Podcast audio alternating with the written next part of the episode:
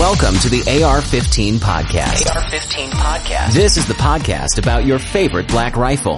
This show is for you if you're building your first AR or you've been building ARs for years. There is something we can all do to take our black rifle to the next level.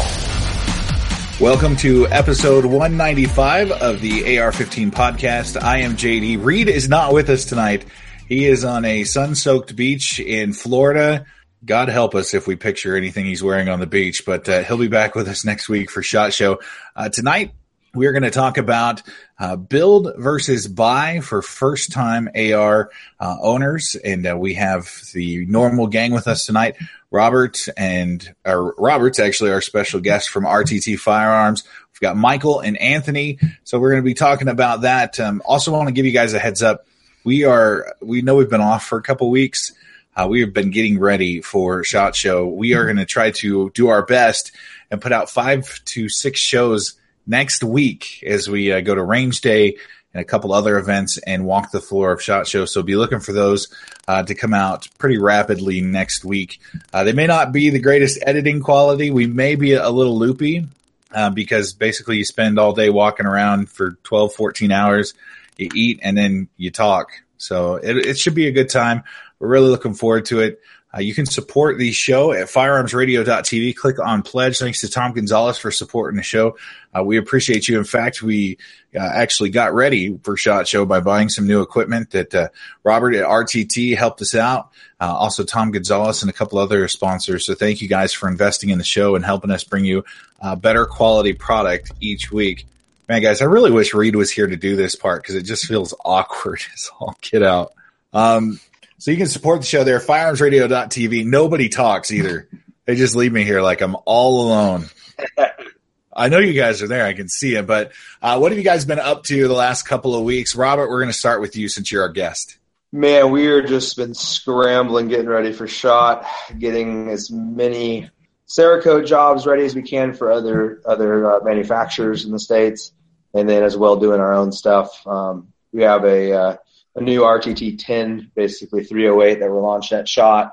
Um, so we've been building on those and getting them ready and getting pre-orders and all the marketing stuff dialed for a shot. So yeah, it's been uh, a lot of hours the last few weeks, and uh, this last week's been a lot of crunch time. You know, the crew has been working overtime and late hours just to get everything done and ready so that we can have a smooth shot show this year. Anthony, what have you been up to? Uh, you know, getting ready for shot. Um, you know, it'd be taking some time off from work, so trying to get all uh, caught up with that, and uh, then getting ready to do stuff at shot, making sure that the uh, podcast is ready to go, and looking forward to the show. Hopefully, we'll make some good contacts and uh, get you guys some content out of it. Michael, what have you been up to? I'm going to be the odd man out here. I am actually not going to shot, so instead I am staring longingly at Instagram at all the teasers of all the new great stuff that's coming out after the show. But I guess I'm going to have to wait around and see it after it debuts like everybody else. One year. We'll get you out here one year. Everybody's staying at my house. So, um, okay. the, uh, my house is turning into the AR 15 frat house for a couple of days. Uh, if, if my wife will let me. So, Um, I've been, you know, getting ready for going to Shot Show, taking time off work too. I I live in Las Vegas, so driving to the strips just about a ten minute adventure. Um, I also use the uh, new silencer uh, shop uh, powered by kiosk um, to do some form fours on a couple of SilencerCo suppressors. It was an interesting experience. Definitely easier than filling out all the paperwork being and running around town to get fingerprints and everything. So check it out. Um, it took me maybe 20 minutes at the store to fill everything out. And then, you know, I got to look at my suppressors for a couple minutes and, you know, remember exactly what they look like because 10, 11, 12 months before I'll actually be able to use them. And then, um, Silencer Shop is pretty cool. They've got everything. You upload your trust and they send you an email, you e-sign everything and they take care of it and send it away and they tell you to forget about it. I, I love the line that they shot me in an email uh, today. It said, for many people, the best way to pass the time uh, for an approval is just to forget about it. And, uh, you know, we realize that that can be hard. So I felt like I got a little encouraging nudge from the silencer shop there. Uh, hopefully, uh, the American Suppressor Association can uh, get that Hearing Protection Act passed, and, and, we can do away with this nonsense of waiting close to a year to get uh, some cans uh, on our weapons. So that's what's been going on with me. We want to thank uh, JWB Military and Brass for sponsoring tonight's main topic. Go to jwbmilitary.com and use the promo code ARP10 for 10% off a quality once fired uh, military reloading brass, AR 500 steel targets, and more. That's jwbmilitary.com. Uh, I talked to the owner of the company. They are not going to be at SHOT because he's a one man show, and he said I got to keep the the show on the road. So hopefully in a couple years we'll be able to see them out at Shot Show and visit with them. Uh, up next, our, our, rifle giveaway that we're currently in the middle of, and uh, the guy actually putting up that rifle is joining us tonight, Robert from RTT Firearms. Uh, Robert, why don't you tell us a little bit about the rifle itself, real quick? So when we decided to do this, we talked about you know making it compliant for this and that. So we decided just if you live in a state where you can't have an SBR, uh, sorry, you're just not going to be able to get this giveaway. So uh, we did our two tone distress flag, which we've been pushing a bunch in the Cerakote. Uh, did a nice forged mil spec upper lower, 12 inch rail. It's got a little hidden can underneath it, 10 and a half inch barrel. So this will be an SBR that will be transferred out to the lucky winner. So uh, retail value on it's probably about 14, 1500 bucks. So someone's going to get a really nice piece. And I forgot that I was going to bring it up to shot with me so we can do some cross promotion. So I'm gonna have to sneak that one up in my backpack and get it up to the top floor, and we can uh, get some uh, more contestants signed up for this giveaway. But yeah, it's gonna be an awesome piece. I think it's one of the best things that uh, you guys have given away so far. I mean, no one's done an SBR yet. I'll, I'll definitely agree with that. Uh, you can sign up for that at firearmsradio.tv. Click on the AR-15 podcast and uh, you find the link there. You can also follow us on Facebook. Uh, we share the link on there several times. Uh, we're just over, I think, 750 uh, people that have entered um, that giveaway. So uh, we're going to be running it probably till the end of February, guys. So you've got plenty of time to get in. And uh, just a heads up, Reed served in the Marines. You know, he did not serve for Darth Vader or the Peace Corps or any of those other smart aleck answers I put up there. He served for the Marines. So there, there's a softball for you. Uh, also coming up next week, um, America becomes great again, or it starts to become great again. Uh, Donald Trump is going to be inaugurated next week. And uh, Robert, also from RTT Firearms, we've decided to give one person a very awesome kind of commemorative lower uh, for the Trump inauguration. I believe when we discussed it, we talked about the uh, Make America Great Again, the Trump, and then also the serial number will be the date of the inauguration, right, Robert? Yes, sir. Yeah, it's going to be a one-off deal. We haven't we haven't used that serial number for any other range, so this will be a one of a kind that nobody else will ever have. So we're going to do that um, because it's just going to be a 24 hour deal. Uh, we're going to go ahead and do that on Facebook and Instagram. If you really want to enter it, uh, shoot me an email. If you don't have Facebook or Instagram, uh, jd.ar15podcast at gmail.com. That's jd.ar15podcast at gmail.com. And uh, I'll shoot you the link on how to enter in that. So, uh, Robert, once of all, we haven't talked to you for a little bit. Uh, you have been amazing, a great friend to the show. Thank you for your partnership last year and continuing into this year. We really appreciate everything that uh, your shop and your generosity has done for not only us as a podcast. You brought in a bunch of new listeners, but um, you've you've also donated rifles and done Cerakote jobs and lowers. Uh, thank you, man, for everything you've done for us. Yeah, no worries, man. It's been a great opportunity for all of us, and it, it really got us to connect with the community and and get out there. And you know, we're we're a small town kind of shop, but we've really made a name in the industry. And and by giving back and supporting people, like the equipment deal, you guys, you know, hit me up about that. I said, yeah, man, let's let's get you guys some new equipment, whatever we got to do to help with that end of it. I'm down for. So I appreciate it. You know, um, there's a lot of big industry guys out there, and and uh, they're missing the boat you know, because I think a lot of their marketing teams are very old school and they don't look at podcasts or social media as an asset, but it really, truly is. The reach you get is just unbelievable. Well, we thank you for your partnership, Robert, and those those giveaways are awesome, man.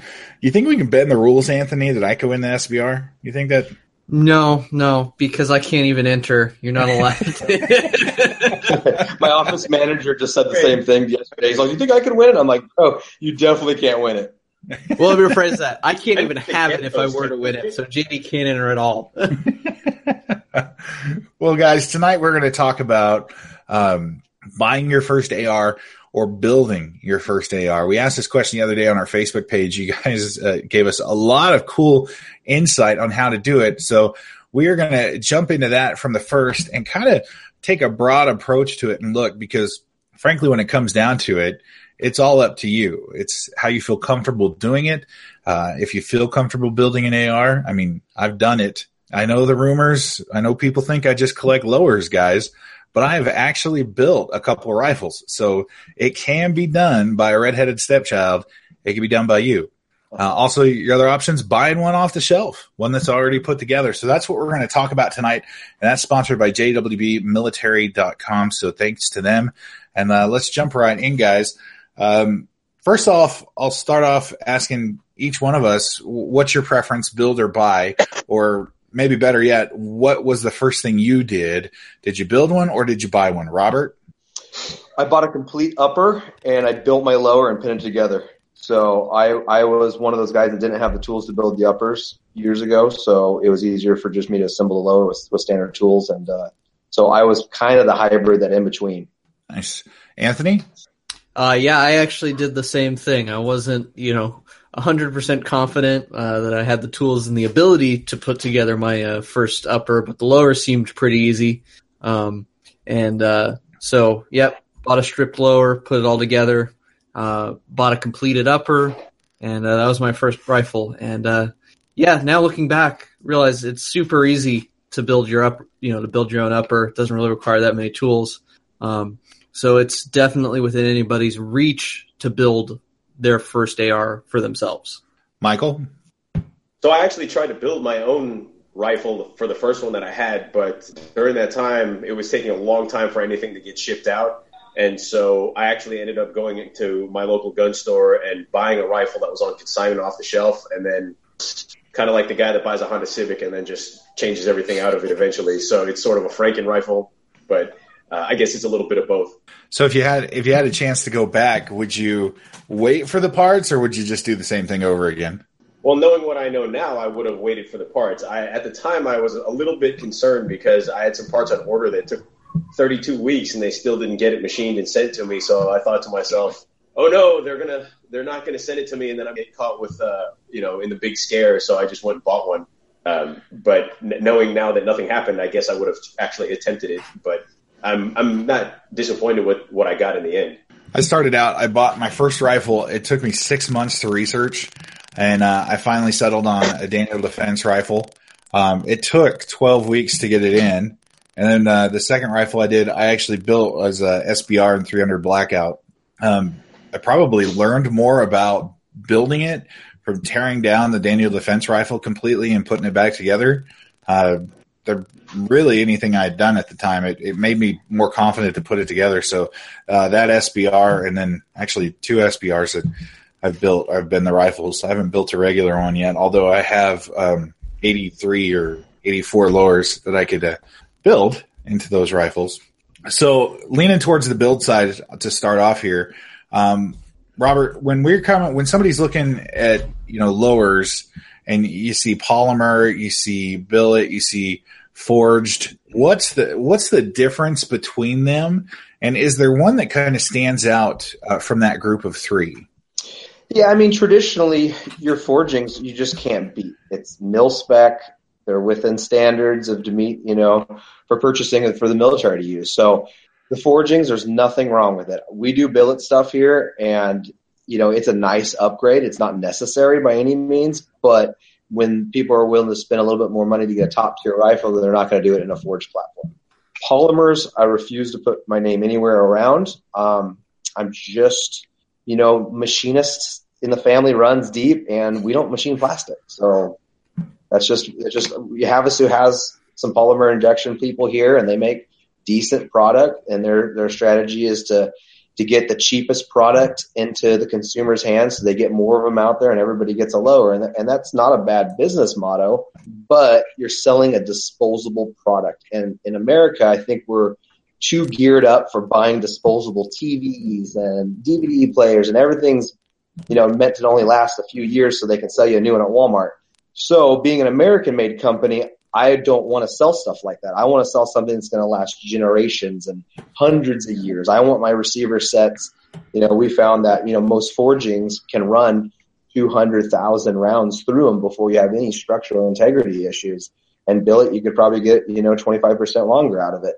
Um, so I always, you know, with our business model was to build something that I would want to own. So forged or billet's the only way to go in my opinion. What's the difference between the two? So you're forging, you basically have your mold and, you know, they, they pour in your aluminum and it's forged into the shape of the receiver. So on the machining side of it, instead of a solid block, the outside profiling works majority of done. So there's only a few operations to get it to finish.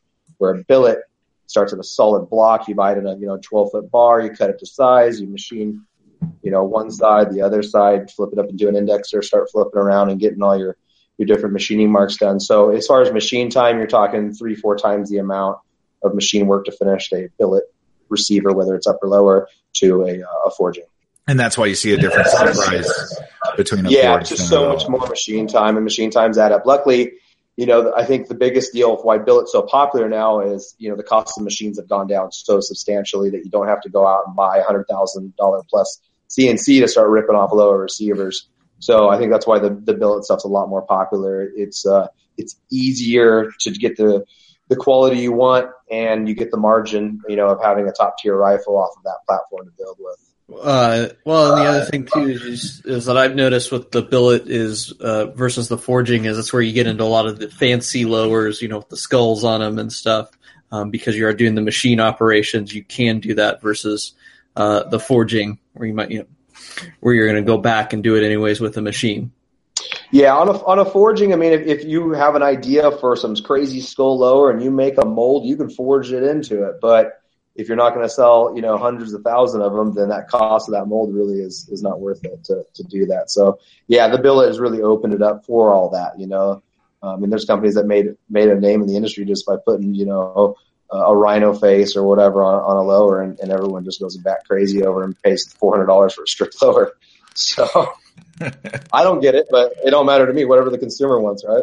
Uh, now, if if somebody's buying for the first time and they've got a hundred bucks in their hand, and we're not going to mention companies, but you have one company that offers, you know, for a hundred dollars a forged lower, and then you have another company for forty nine bucks that offers a forged lower. Is there really a difference in quality, or are they really just made from the same thing, Robert? So we've came across this, and yeah, we'll leave names out of it. Uh, I- I don't, I don't need to get any letters sent over here. You know, when they send me letters, I, fl- I frame every letter. I got a few of them around here, so uh, I'm proud of it. But uh, you know, there's a big difference. There's a reason why three or four, five, ten major companies produce a lower that's seventy nine dollars and up, and there's a couple, one that produces them for for sub sub price that. You know, and uh, it comes down to where your forgings are made. So if your forging's made in the United States, we have a certain you know cost of aluminum to figure in because we have our ratings of 60 61 70 75 and so on so not to knock names i know there's millions of them out there but if you're a lower price tier lower it's probably not forged in the usa it's finished in the usa Where would it be forged? rumor has it's Japan, and Japan actually does really good work. If you're going to buy an a Asian type part, it's better to come out of Japan than China or you know wherever else, Taiwan or any of the other places. Uh, I mean, look at look at the Japanese motorcycles. They're they're obviously premier to uh, some of the American stuff, especially in the off road industry or you know supercross motocross bikes. So not to say it's not good, but there's a reason. You know, the price of aluminum is the price of aluminum. You can only you know cut costs certain ways. So on the backside, we have seen poor machining, out of spec, really not true mil spec lowers come from that price point of a, of a deal. Will it work for civilian commercial use? Yes. Is it battle worthy? Better than a polymer. But you're better off to spend a little bit more money to get a named company that, that really spends time in finishing their product the proper way.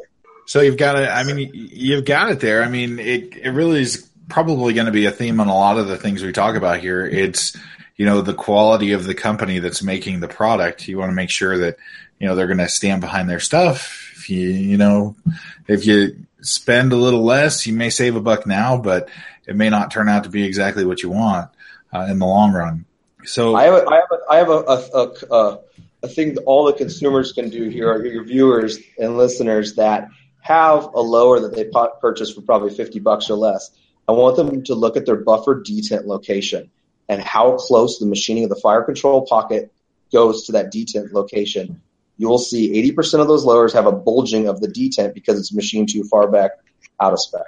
So if you have that, that could be a potential failure if your, de- buffer detent is not retained properly. So I want to I want to see some pictures, maybe on some of the, on the pages or whatnot. But uh, that's what I found with those lowers, and it's not a huge issue on every one of them, but we've seen a lot of them that have been like, and I wanted to put my name on it. I would have chopped that lower in half before I put it out to the public. We we may get letters. We've done everything except give the address of where the company's at. Um, but the moving from lowers onto uh, other parts to the uh, are there parts that you would consider as you're building your first AR that are critical that you spend? Um, of course, you always want to spend the proper amount of money, just like we're talking. You want to buy quality, but if you were to say these are the two components I'm going to spend more on for my first AR than yeah. I would normally, or than the other parts, I'll do average. I'll just do average furniture. I'll do average whatever, but I'll spend more on these. What would be those two parts for you?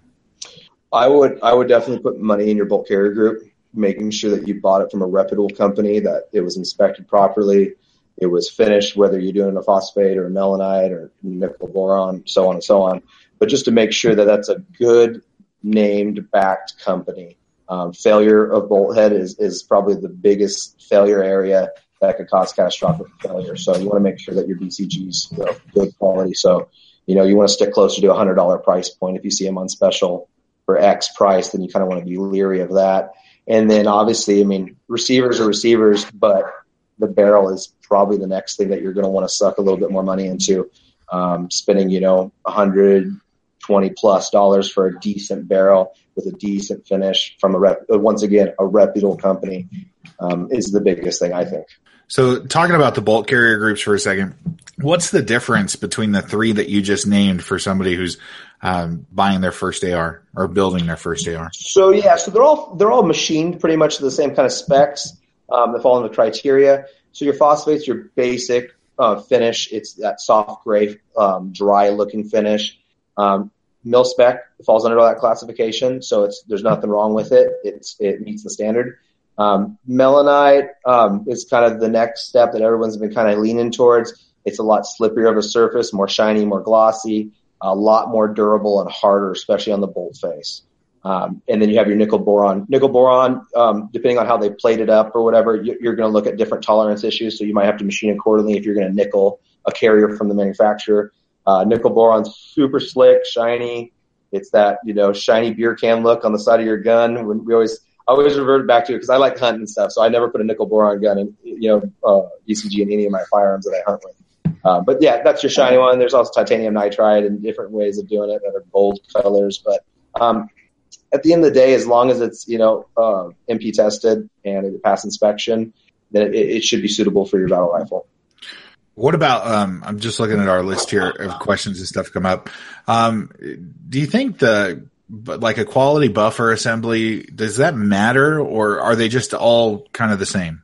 Yeah, no, there is a big difference in buffer. You know, when you build for a living, you, you find a what we call it in the back. We find our recipe or what we run, and it takes a lot of a lot of development on on what you want to use and whatnot. But the basic, the big deal in the buffer is the weight that makes the difference, and and depending on where it's made. So some of the uh, the buffer uh, uh, elastomers on the bottom are made of um, you know, different types of plastics or polymers or, you know, so on. So the Chinese have definitely influenced a lot of the buffer sales in the United States by making a subpar one. So yes, you'll have buffer issues if you don't buy a decent, um, a, a, decent buffer for sure. You're going to want like a three ounce minimum for like a carbine and, and so on. It all changes, but um, yeah, that could be a failure area. You know, you could put a, a cheap buffer in and it runs fine on 223, but you put 556 in it, now you got running issues. And it, it has nothing to do with gas or timing. It could just be a, a crappy buffer in your gun. Do you see, um, do you see people having a problem identifying what kind of rifle they want or what they want to use it for if they come to you to, to buy one or to have you build one or to ask, ask for your advice?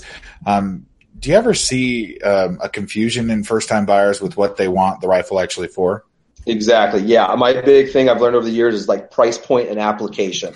What do you intend to use this for? and how much do you have to spend. And usually with those two things, you can clear out like, I want to hunt with it. I just want to go out and plink at beer cans at, you know, 50 feet. So then you can say, hey, this, you know, base model is kind of what you need to do. If you're a first time buyer, I usually recommend, you know, not buying the entry level, kind of going up to the, the seven, eight, nine hundred dollar price tier point. So that way you get something of quality that might already have some of the parts that you're going to upgrade anyways. Do you, uh, let me gather my thought here. This is where Reed's better at leading the interview than I am as we run into this part. But I'm thinking about, you know, do you notice when somebody's building for the first time, um, I guess gun form etiquette or gun page etiquette is to uh, crush somebody immediately. Um, what's the feel like in your shop if somebody comes in and they're a first timer or, or, or maybe just have a couple rifles or something and have a problem? Um, it, that's not the etiquette they get from you. What do you find helpful for those that are first time uh, buyers?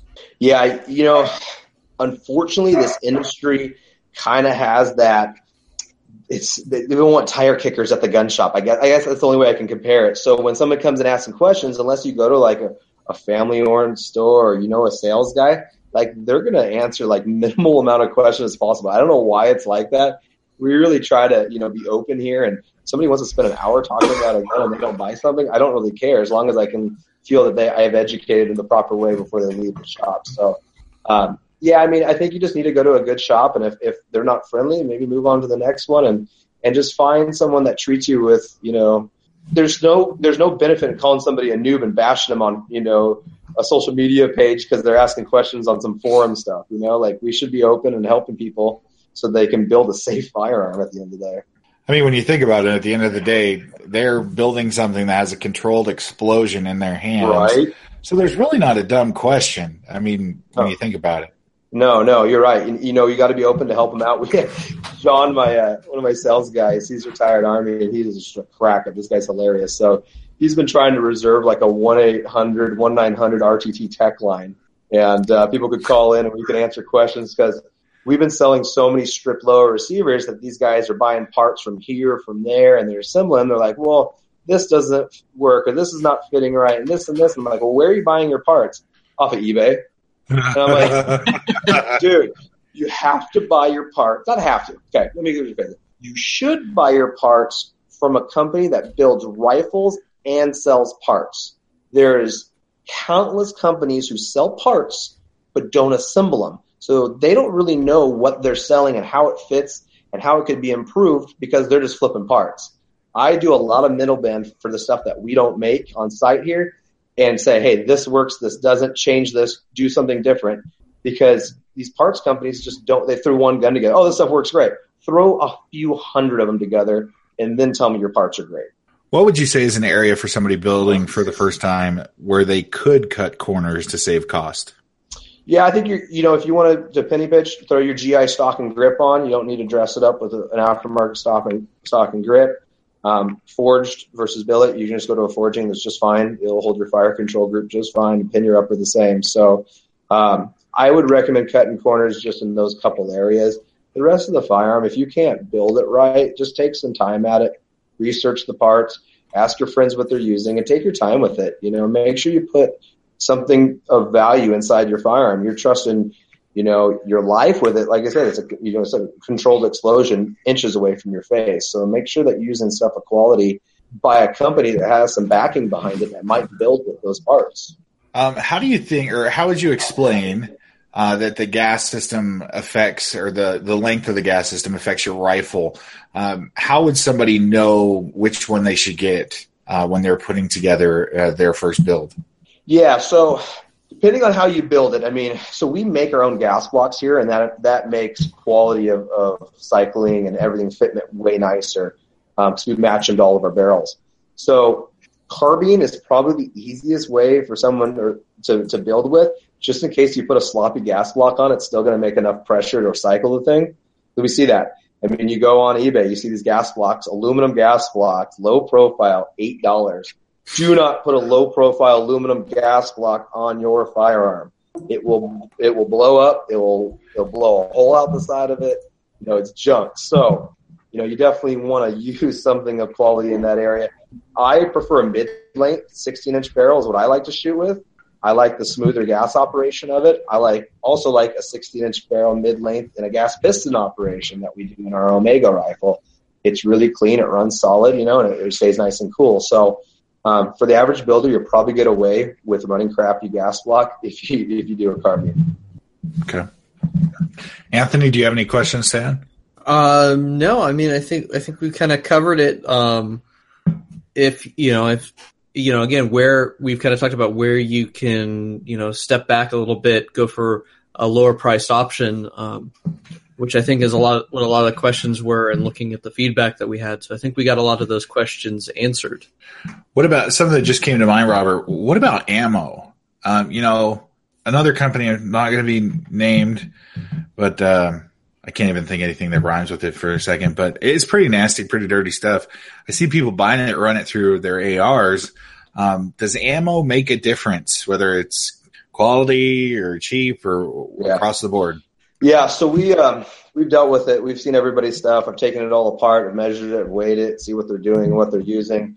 Um, most commercial ammo and brass out of a 16 inch barrel will fly at 26, 2700 feet per second, um, which is just fine for commercial use. When you want to start shooting, you know, match grade stuff, you want your load a little bit hotter, you want it to fly closer to you know 2900 feet per second. The average consumer is never going to notice the difference um, unless you're, you're a bench guy or you're going to do some serious target shooting. So um, stay away from steel case. Um, I have it in my owner's manual. If you use non-American made ammo or steel case from another country, it voids your warranty. It doesn't void your warranty because it's going to do any initial damage to your rifle. But when you shove a steel case in and out of your chamber with a projectile that has lead in it, and that projectile with lead in it goes down your barrel, it will wear out your rifling, you know, lands a lot faster. So you want to stick with American made brass cartridge, um, you know, decent projectile, 55 grain, 62 grain stuff. It's just, I always compare it. I mean, like we build some pretty nice rifles here and it's like, if I built you a car, are you going to put 85 or 87 octane in it? Or are you going to run 91 octane or race gas? So when you compare it to like that for people, they're like, oh, makes sense. But um, there's nothing wrong with steel case for bug out ammo. I just don't recommend using it if you if you want to preserve your barrel life. You know, if you want to make your barrel last as long as you can, stick away from that. If you want to go plink and you, it's okay, you're going to replace out a, a hundred dollar barrel and shoot up thousands around of that stuff and get your practice in with it. But you'll have jams, you'll have issues where the, you know the it won't extract. It'll get stuck in the chamber because you have to run a little more lube if you're going to steel case um, ammo through your chamber a bunch. So um, yeah, stick with quality, American made. We started doing our own ammo here for test firing. We're launching an ammo company by spring um, of this year, so we'll start doing stuff. I'm not going to do any cheap ammo. I want if I'm going to sell it, it's going to be premier stuff. So I don't I don't want to sell crap with my name on it. Nice. And according to for the race fuel thing, uh, not all of us have a uh, beautiful Mustang to go do donuts with in the parking lot and then get pulled over by the police. I, I believe. Oh man, that thing's nothing but trouble, but it sure makes delivering guns really fun. So I, I want to know. I want to know the conversation you and your wife had when you're like, "Yeah, we'll deliver guns in this Mustang," and knowing how many rifles y'all sell, you must have a roof rack and a little gun caddy behind it as you drag it down the road. 23 rifles and cases can fit in a Mustang with one driver. Just so you know. If you're ever wondering, that's what Is that can an in exact exact measurement? Any more than that, you hit the brakes, you're getting a case in the back of the head. So um, what about you know we just talked about ammo. What about magazines? Are they a, you know yeah, a dime a dozen, or does it matter for quality? no, way matters. Um, Magpul really stepped up, and uh, their anti-tilt followers they put in their in their magazines um, are really good. I mean, I've I've had rarely I have any issues with their mags. So um, we also get you know a metal mag, but has the same Magpul follow in it that we we assemble and sell here too. So yeah, magazine's a big difference. You can build the best gun in the world. Again, can't name names. I wish we could name names sometimes, you know, to stay away from a couple things. But I I have guys come in. They go, oh, but the gun ran great, and then I got my buddy's magazine, and it just it didn't feed right. The guns, something's messed up with the guns. It has nothing to do with the gun. It has everything to do with the magazine. So, yeah, magazines a big deal. Um, I like the Magpul stuff. I like you know any of the metal mags with with good anti tilt followers. But if you you see a mag on special and you see it for cheap, you might want to steer away with it unless you buy it from a reputable company. I know I'll give Palmetto a plug, man. They blow out those one mags for seven, eight bucks, and those are good magazines. So if you're gonna buy, you know, a metal mag for a good price, go to Palmetto, buy like a ten pack of those things. They're they're good. They're good uh, magazines, and we don't have any issues with them here. Although, really, with the price on a normal Magpul mag, it's one of those things. It's not much. You know, you you save a dollar or two, and you get a product that just doesn't work as well. So why buy anything else?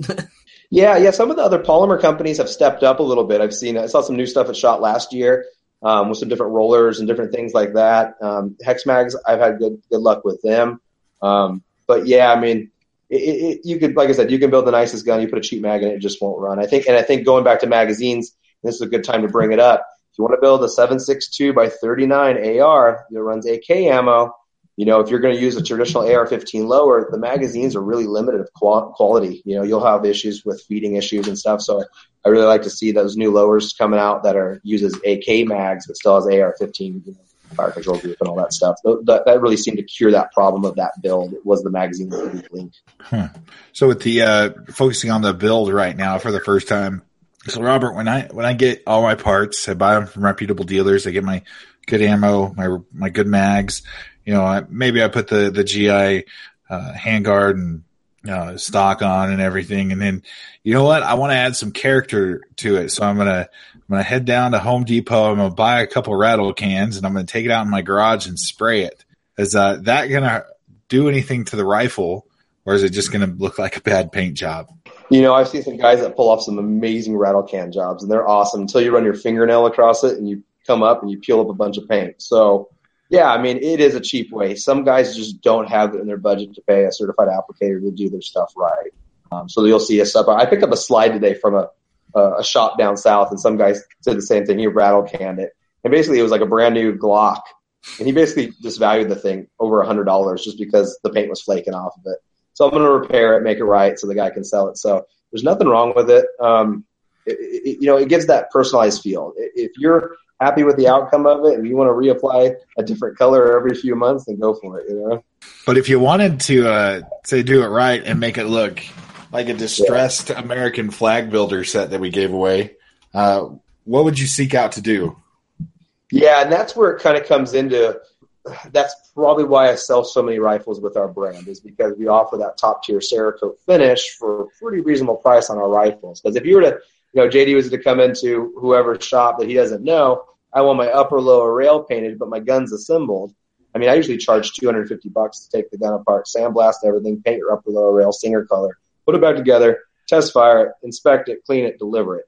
So, what's your price that you had before you had into that gun? Five, six hundred bucks maybe, and then now the Cerakote job. So now you're up to almost a thousand bucks into this thing where you could have just bought one that was finished from the get go.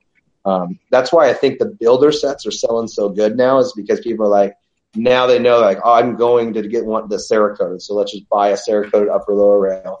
I mean, they start at like 300 bucks on our website, so it's really hard for someone to, you know, go and buy get their own parts and then take it to an applicator. They're going to spend four or five hundred bucks to do the same thing. We sell it finished. You know? Unfortunately, I bought all my lowers before I met Robert in the RTT, so uh, I'm gonna have to go the the Cerakote route with mine. Guys, can you think of uh, as we focus on building it for the first time, uh, can you think of anything uh, else to add or final thoughts before we switch over to buying? Um, no, I mean, you are going to need some specialized tools uh, if you are going to go the build route. Um, and again, if you go and look at Brownells, they have some pretty good builder sets or sets of building tools. Uh, you start there. That'll get you set up pretty well with everything that you need because there are a few specialized tools in there and some tools that make your life a lot easier. Agree. I've got a question. So, if you're a first timer and you don't come from a military background, you don't do any three gun or anything like that, there's a lot of information on the internet. So, without naming manufacturers, do you all have any thoughts on resources where you can actually go and educate yourself? Because there's a lot of really stupid internet gun stuff. There's a lot of uh, shade tree mechanic type stuff, or you should do this or you should do that in the know, but they are trying to get educated. Do you have any thoughts on where they should go and say, look, this is authoritative information that you can actually rely on because, like you said, you are actually holding a very small explosion two inches from your face. Yeah, yeah, and I think that's where you pointed out like Brownells and Midway. Midway has all those videos, and they're really good. Like you can sit through hours of, of videos from those two sites and get all the knowledge you need to be able to be a, a home builder. Um, quality of tools, I think we haven't touched off yet of assembly. There's there's the right way to assemble a gun, and then there's the other way to assemble a, a firearm. And, and the upper receiver is pretty crucial. If you're just putting in a clamshell or you're it on a vice mount and you're cranking torque on that upper, you're twisting the receiver up, you're kind of running things out of true. So um, proper tools is the biggest thing. Yeah, you could buy like 50 bucks in tools off of eBay and probably scrounge up a build with it. I think our builder parts that we probably have in the in the back for just like one of my tech benches probably has close to like five hundred dollars in purchase tools and probably yeah triple that in custom made stuff that we made over years and years and stuff and developed ways of, of doing things a little bit different. Not to say that you know I know everything. I know there's some guy that's like works at Rock River for like 20 years. It's probably going to listen to this and like, yeah, you should do it this way or that hey, my way works. I build a really true rifle. It runs great. So what we do works. But um, I, I had instruction from some some pretty old guys in town, and he still comes around with my old gunsmiths. And this guy is like the AR-15 man. He like just he mills receivers out of blocks on a manual, and he builds bench guns out of them. So I kind of got a little head start on it, like dealing with some pretty pretty guy, smart guys in the industry. I think uh, you could go to you know shops like RTT and talk. I, I love the idea of the hotline for questions. As as long as you're not billing me like five ninety nine a minute. Um, no, dude, we're gonna be like we're gonna have like Habib. He's gonna have like a breakdown sheet of Diag information, dude, like all broke down. So he's just gonna he's just gonna tell you how to do it for ninety nine cents a minute. You know. So. awesome. Um, for me, I think you can find there's a lot of junk on the internet, but you can find some good stuff if you go to your local shooting clubs your local shooting sites like for us Nevada Shooters or um, Nevada 2A. There, you're going to get some of that. Um, uh, I guess put down stuff from time to time, but most of the time you're going to run into some really good people who, if you ask for help and you're respectful and you're humble, you're going to get that help. Uh, also, the the gun shops. Um, man, I bug. Uh, I don't bug David as much because that guy's one of the busiest guys in the world up there at New Frontier Armory. But um, Ivan at New Frontier Armory, I watched him the other day when I was in there filling out paperwork. You know, somebody brought a rifle in and asked him, "It's not firing right," and he took it back, figured it out in 15 minutes, and just educated them on it. And that's that's the awesome way to do it. So if you find a shop like that in your area, uh, I think you know go in there. You know, buy things and support them, but you know, soak up the knowledge that those people behind the counter have because they've got a lot. Uh, they've got a lot of knowledge. Now, if you go there with an attitude that you know everything, you can't learn everything or learn anything, then you're probably not going to get much out of it. So, and you should probably make your own YouTube videos on how to build an AR. Right. Anthony, yeah, I mean, the, local, the, lo- the local shops, man, really, really are there for you guys and uh, you need to support them as much as you can with with buying being so strong on the internet now. We've got to do something to keep these mom and pop places running. So go in and talk to them for sure. There's a lot of good people in the industry that can point you in the right direction. So like i said be humble when you go in there because they're going to teach you a lesson for sure. Any thoughts anthony? Yeah as i say you know if you uh, need that help definitely you find your local shop that you like a small local shop, not you know some of the bigger chains aren't going to give you the help. But if you know you got the gun store, you know the local gun store that you know mom and pop operation, they're they're gonna they're gonna help you out. They're gonna get you what you need. So it's a great resource. Um, you know, again, the Brownells video or the sorry, not the Brownells, the Midway videos uh, and some of Brownell's resources are great. You're not going to go, not going to steer you wrong there. Whereas if you go to YouTube, you may get some questionable you may get some good advice, and you may get some things that are a little. That's really uh, I don't think that's a good idea. Well, that, that's actually the impetus for that question because I, I've uh, a few things where I, you know, I'm kind of curious. I wonder how that would work, and then there's 70 hits, and uh, you you scroll through the videos, and some of that stuff you just kind of look, scratch your head, and think, I don't know what I'm doing, but I'm pretty sure I'm willing to bet a few beers that that guy doesn't know he's doing either. you, you really don't ever know until you put it back together, and you know that's when you're uh, that's when you get into the hey Bubba, watch this and see if it blows up. Hold my beer. Yeah, was carved onto his tombstone, right? Yeah. So uh, that's pretty much a look at, at uh, building for the first time. Um, also, buying for the first time is a, a great way to, to jump in. And this is kind of going to be shorter because I, I, think we can sum it up in just a couple of things about quality and, and uh, companies that have a long track record. Uh, I don't like, um, I, I, guess I've seen some flash in the pans, the things that are supposed to be the next big thing. And uh, that that big thing never comes to market, or it keeps getting promised and keeps getting promised, and you watch the, the press releases for it, you want to find, I think, when it comes to building guys, you want to find those reputable companies too, right? Yeah, yeah. I think um, there's a lot of new companies like RTT Firearms that are out there producing some pretty good stuff out there. I think some of the big guys are just so content at being big guys and offering the same scale rifles for years and years. I think there's nothing wrong with it, but I look at it as these guys have the opportunity and the budget to do prototyping and to launch something so revolutionary and new. But as long as the consumer is content on buying the same platform style builds, the, the big boys will never put money into some new development stuff. So um, that's my two cents on that part of that. But um, reputable companies are good. Anybody that's going to stand behind it and uses all American made parts.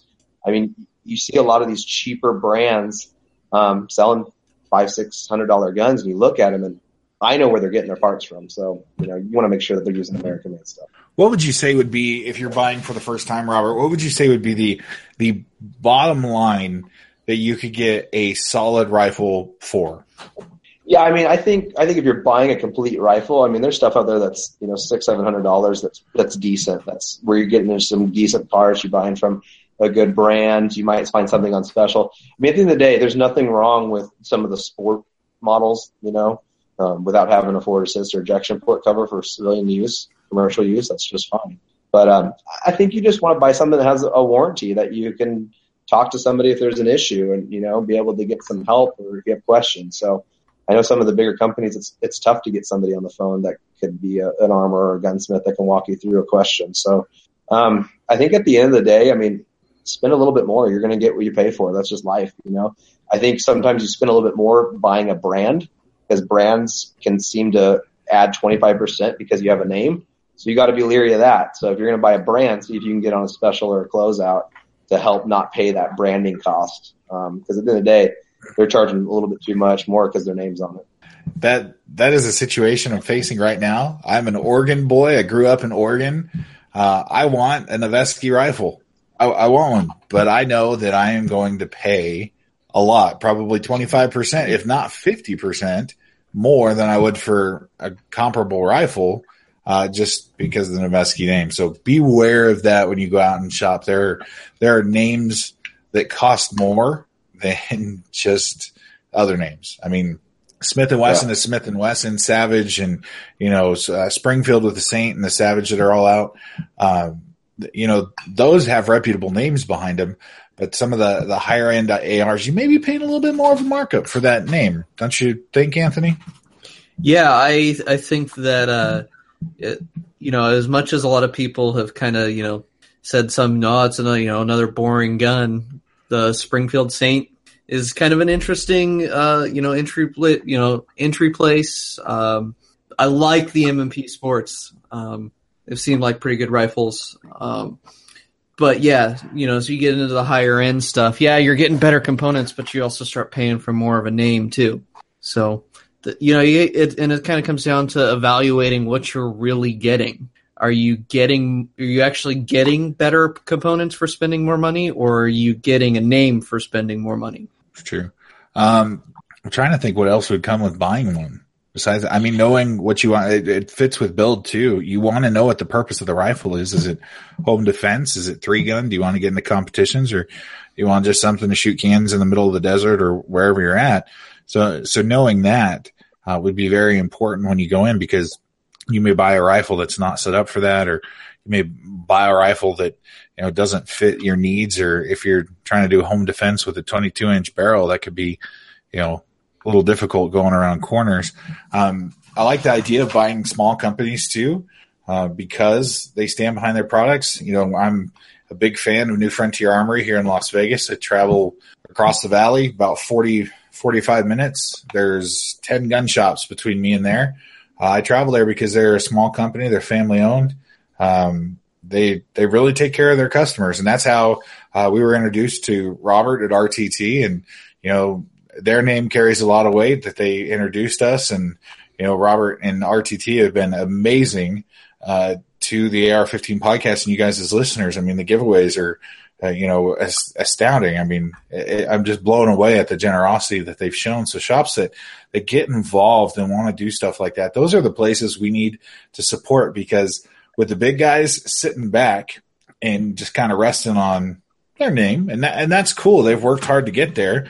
You know, I don't fault them for it, but it's going to be a, a smaller shop that's going to come out with something that's going to put the industry on its head because now we're in a time, guys. We may face challenges on the state level, but federally, you know, we're kind of heading into a couple years of some good times when it comes to firearms. Don't you think, Robert? Yeah, I think I think we're coming to some good times just as a manufacturer in U, in the U.S. Um, my family was struck pretty hard in the, in the, 90s when aerospace left California. You know, um, we lost a lot of a lot of work and contract stuff. My father did in his machine shop because of the Clinton, you know, administration sent everything overseas. So if we can bring back a lot of manufacturing um, to the U.S. in all forms and putting high taxes on Chinese parts that are coming in, so that our consumers aren't aren't forced to buy them because they're just so dirt cheap they don't know any better. This is the deal. Well, sometimes the deal doesn't get you the best part. So uh, I'm excited. You know, we're looking to grow um, our machine shop division a lot bigger. I mean, I really want to pump some money into that and yeah, make firearms parts, but also open ourselves back up to the aerospace stuff that we used to do. There's a good money in that stuff, and uh, that's how a lot of firearms companies started out, just doing kind of what we did. You know, doing a doing you know we did our own motorsports parts for a long time, but there's a there's a family history of 40 years of machining and have government contracts. So I want that stuff. Nice. Uh, can you guys think of anything else as we add to um, the buy it part of the session? And I got crickets. I think I got something for you. So the buy it thing, price point application, we've talked about that. That's a big thing of it. The manufacturing, I can tell you the business side of how we run things here and set margins and price points. So every time I pin a gun together, and whatever the price I sell it for after 50 guns, which that evaporates in seconds every year, um, gets we get dinged 11% per sales price, and we have to pay Damn. that tax as a manufacturer to the feds for doing business as a firearms manufacturer. So you need to keep that in mind. That yeah, this rifle might have a little bit more of a price tag on it because 11% warranties, different things that the the manufacturer could see having happen because when you warranty a gun, you know, and build a gun, you got to anticipate some wear or some warranty issues over time. So that's all backed up into the price. So when, when you're looking at the price tag, yeah, it's two hundred dollars more than it would cost me probably to build it. Yours doesn't come with a warranty. It's not backed for decades and decades of warranty. And also, if you buy, so you pay eleven percent more if you buy after if you buy rifle number fifty one from RTT Firearms, you're paying probably eleven percent more. That's worked into the price, I imagine because um, you're not going to just give that away because the margin's small anyway for guns. Uh, but yeah. what you know, what happens, Robert, when you run a bad mag through it or something goes wrong? You know, when you buy it online and you transfer it, you're probably going to get help to the gun store. But if that gun store's name, if that manufacturer's name's on the rifle, and you take it back to Robert and say, "This is the problem I'm having," I'm 150% sure Robert and his team are going to do whatever's necessary to help get your gun back on the road to help get you back to the range, right? Yeah, yeah. I mean, we, like I said, we've been selling a lot of stripped lower receivers. You know, stripped ones we left and right. I had one come in yesterday, and the kid shoved a polymer fire control group in it. Didn't have his buffer tube all the way, so his detent was about ready to shoot out when we put the pulled the buffer out of it. So we brought him up to speed, educated him um, on why you probably shouldn't use this fire control group and why you shouldn't use this buffer and let me get you set up with the proper stuff. I didn't even charge him to finish his lower. You know, I'm one of those guys that like if someone walks in and goes, I need this bolt or something of five, ten dollar value, I'm like, just take it, get out of here. Like, just come see me next time. I'll make it up on the next sale. So, um, I, like I said, it's back to safety. It's a firearm. Safety's like second in line. Do you like good parts, but how you operate your weapons platform is very important. But yeah, yeah, don't don't put subpar parts. You'll, you'll just line yourself up for failure. I think that about covers the buy it part, right? Yeah. You guys agree? All right, so I'm gonna I'm gonna read some of the um, funny ones and the informational ones Uh, we asked your guys' feedback at uh, AR, or facebook.com slash AR15 podcast. Uh, here's what we got from Chris. He says, uh, there is no perfect gun. Uh, trying to build it doesn't make it any more likely that it'll be perfect. Uh, I machined my lower and ordered all my parts individually so I could get the exactly what I wanted. I'm glad I did this to learn about the platform, but uh, it would have been faster, easier, and cheaper to buy some assembled parts. Uh, after another consideration before building is availability of the price of ammo when it comes to building something like a 300 blackout or even a 308 to a 556 uh, 223. So thanks for your feedback, Chris. Uh, Chad wrote in, I think he's on the uh, firearms review. What's the name of that podcast that we have, Anthony? The review on Uh, Gun and Gear Review. Gun and Gear Review. He's the uh, host over there. Uh, so Chad says, actually build it. Unlike certain people on the AR-15 podcast, um, responded in kind to Chad. Yes, the plan's to build some this year, but stuff just keeps coming up, whether it's suppressors or new guns that I want to just buy outright. But uh, I will build a gun when I get around to it. And the good news is, is I've got plenty of lowers if I want to do it.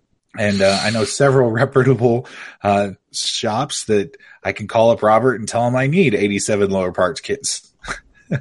Um, coming up, we got Zachary. Uh, get a, ma- a basic model already assembled. This way you can learn uh, what you like and what you don't. Then you can take it apart, put it back together, knowing it all worked at one point and all the right parts were there. I, I mean, I guess that makes sense.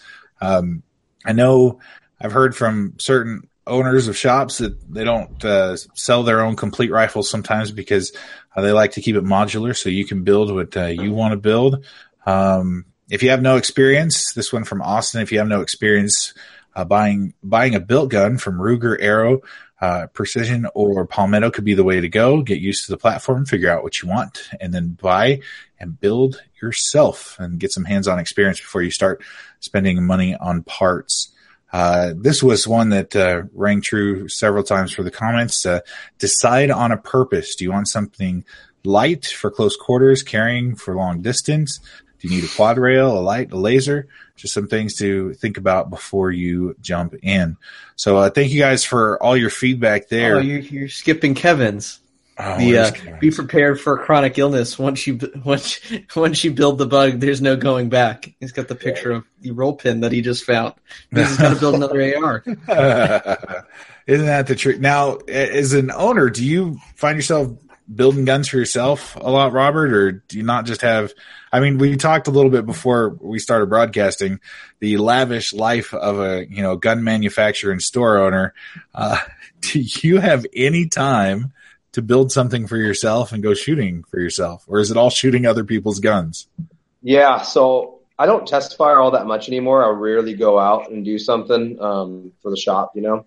For insurance reasons, we don't shoot on site, so we have to go out and we're, we're in Havasu here, so there's just desert everywhere. But you know, the problem is, is when I build something, I kind of take, not kind of, I take my time with it. I lay out what I want, all the specs. I get all the parts in. I'll do some awesome Cerakote job, and I'll go shoot it, and I'll kind of hide it in my safe for a little bit, and then maybe like one day I'll shoot it. I'm like, oh, I should take some pictures and post it on Instagram.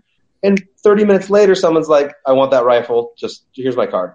So I have as much cool stuff as I like to because somebody else will think it's cooler and those there's whatever it is. It's it's my personal, it's my specs. This is one of my hunting guns. This is one of my you know bench guns. This is our 1400 yard 308.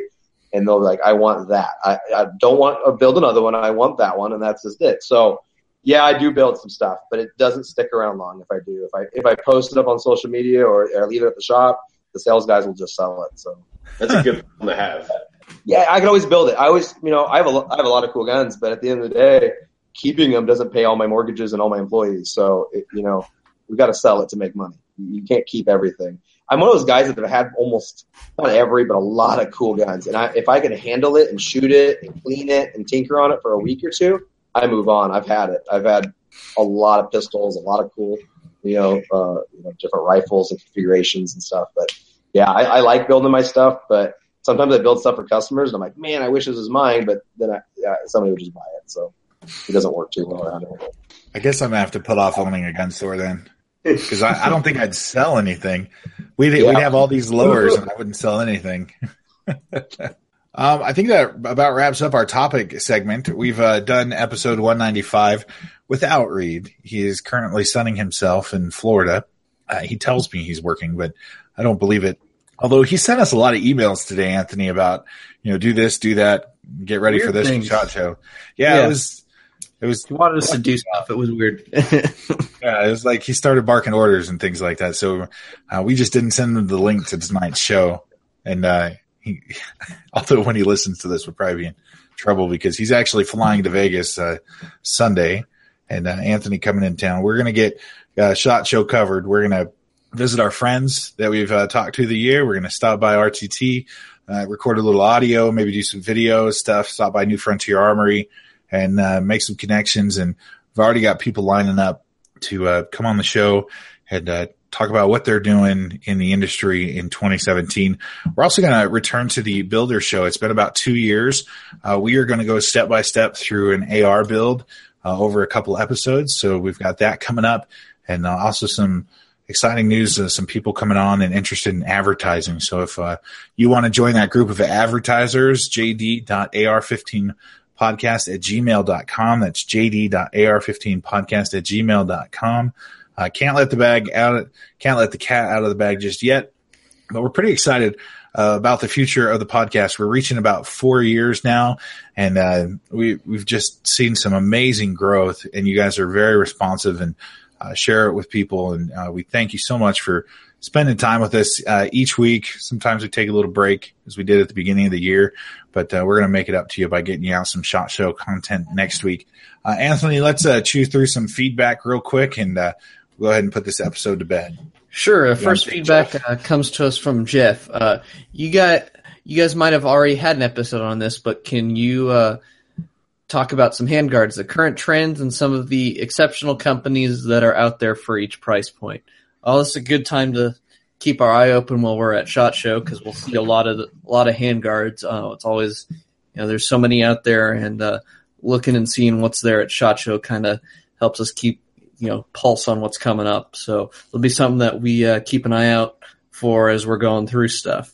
Jeff, I'll tell you one handguard we won't talk about. We won't talk about the uh, handguard from the old guy at the company that uh, snickered when he was like a podcast. What's that? Why would we want anything to do with that? So we won't tell you about those guys, but those those handguards were You don't want those handguards anyways; they're old. They were they were old. They're they're older than quad rails and all that stuff. So that's one of the guys we'll avoid this year. There's only two companies that are on our, our bad list this year, and uh, it's the one that its name won't be spoken, and and that one I don't even remember that guy. I just remember he was kind of a douchebag when we started talking to him. We're like, hey, we'd like to talk to you about your stuff. Why would we do that? We advertise in Field and Stream. All right, dude. Have a good day. So uh, up next, uh, Tim, uh, get the guys from Joe Bob Outfitters back on to talk about the Savage R MSR 15 slash 10. They're the only place I've seen with either one on sale. Uh, would love to hear some insight for them on the rifle, as well as anybody from Savage willing to come on and talk about it. I believe uh, we're going to make that happen pretty soon. I think the the lead, I, I'm not sure it was meant to happen on Joe Bob's site that the that the price or that that even came out on that day. I think that kind of jumped the gun a little bit, but um, uh, we had him on with uh, David from New Frontier Armory, and they did our gun shop nightmares show, probably the most popular show last year. Uh, where we could laugh at ourselves a little bit. So you can go back and check that out. But yeah, we'll reach out to Joe Bob again and see if we can't uh, get them back on the show here in 2017. Uh, guys, as we come up, any final thoughts, things you're looking forward to at SHOT Show this year? Uh, Robert, we'll go ahead and uh, start with you. Yeah, I'm just uh man, shots just been draining getting ready for it in all in all aspects, but uh I'm kind of just excited for it to get over with, honestly, so I can uh maybe have some time off. We talked, JD and I were talking about vacations and, and how we get lack of them in this industry because everything's work required. But yeah, I'm excited to just get there, meet a lot of the viewers. I want any any of you guys that hear us, watch us, come over, shake our hand, let's talk. I'd like to meet all you and uh, see if we can help your shop in any way with any parts, variants, work, OEM manufacturing. Um, we're, we're more than just a rifle company. We, we do a lot of backdoor work on, on other people's stuff as well that a lot of people don't know that we do. So um, I'm excited for that. I want to definitely meet all y'all. I want to, you know, go around and see what's new. The hand guards, like you guys talk about, there's always something new. Um, I'm excited to see what's out there this year. I, I know a couple things that are going to be launching that are going to be pretty exciting. Um, but it, it's shot show, man. There's always something new, and you and you can walk it four days, and you're never going to see enough of it. You know, I did my second day last year when I walked. I did 10 miles in one day. Wow. So in in boots, I didn't wear no comfy shoes. I still wore my boots. so you know, I got steel toes everywhere I go. So yeah, I'm excited for that, um, and, and to actually meet with you guys and hang out and do some filming with you and um, a couple other consulting companies and, and try to get a try to get some good feedback on on what the consumer wants. So I can kind of start building some prototypes for 18. I, I really want to hear what the consumer would like to see. I'm tired of kind of doing the same thing. I'm, I want to see what you guys would like to see for innovation coming into next year. Nice, Anthony. What are you looking forward to?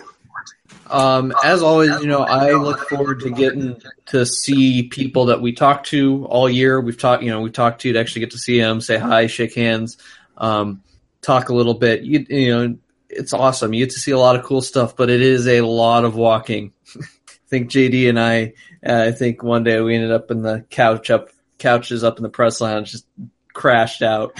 Yeah, I think we decided that day we were just done. We're We were like. "Ah, it's over. It was like Thursday or Friday. We were we were done. And Michael, whatever you think Shot Show is, however big you think it is, multiply it by like 200. That's kind of what I'm. That, that's the impression I get. I've been to lots of less fun trade shows, so one can only imagine the rigor, but just add the fun and the excitement of seeing all the new products and meeting all the people who are internet famous and whatnot. So I hope you guys have a great time when you go. Yeah, we'll be putting out several um, several shows next week.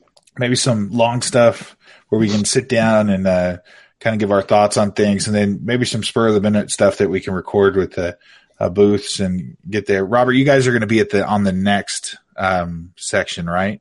The fourth Yeah, we're upstairs, so come find us at the shot next. Um, we have rifles scattered out through the show for Cerakote work. Um, Dave has some really awesome stuff from New Frontier. Uh, we did a bunch of Cerakote work for him on some stuff. So yeah, look for us uh, upstairs and uh, look for our stuff all around. I mean, we, we're starting to definitely put a dent in some of the Cerakote work in the industry. So, and if you guys have shops that you need your Cerakote work, you can always send it through your FFL directly to us, and we can handle any of your Cerakote needs. Nice. I'm looking forward to. Uh, we'll be out at Range Day. We'll also um, checking out VFob, um, veteran-owned businesses. Uh, that's going to be a blast to check that out and um, give you guys a report from that. Um, what else is going on, Chacha? Oh, Reed let me know that he's back on his diet, so um, that should make eating interesting as we try to maneuver his uh, diet. Uh, the famous story is we were at lunch last year, and uh, he asked for wasn't it hot dogs without the buns or Hot something? Hot dogs without the buns, yeah. yeah, and the waitress offered to eat his buns, and uh, it was funny and awkward all at the same time. But uh, yeah, he informed us he's back on that. So we'll be walking around, uh, checking out all the booths, taking pictures. If there's somebody you guys want us to see uh, or talk to, shoot us an email, jd.ar15 uh, podcast at gmail.com. Hit us up on Facebook or Instagram uh, at AR15 podcast or uh, facebook.com slash AR15 podcast. You can support the show uh, by going to the pledge page at firearmsradio.tv. Click on the AR15 podcast. Your support makes difference, man. All our gear um, that we're going to have is because of Robert's generosity helping us out. Uh, so we are going to be able to bring you that show because of uh, his generosity. So uh, we thank you for that, Robert. Uh, with that, guys, I think we're done. Maybe it didn't go as smoothly as it would with Reed because we don't have his what is it, his monotone voice or his his. I don't remember what the comments are. Yeah, It's his microphone. He has a microphone. That's what makes the difference. He's got one of those big old microphones right in his face. yeah. So, uh, Reed, we'll see you when you fly into town. Hopefully, you're not grumpy. Uh, my kids are all excited that Reed's coming into town. He left a big impression on them, so he's like Santa Claus is coming. So, uh, with that, we're gonna wrap up episode 195. Uh, any comments or questions? Shoot me an email, jd uh, dot ar15podcast at gmail.com. Unless you have complaints, send them to ar15podcast at gmail.com. That goes right to Reed's phone. So uh, I'd like him to get all the, the bad news and the bad email. But uh, with that, we're going to wrap it up. Guys, thank you so much for being here. And uh, listeners, we'll talk to you next week.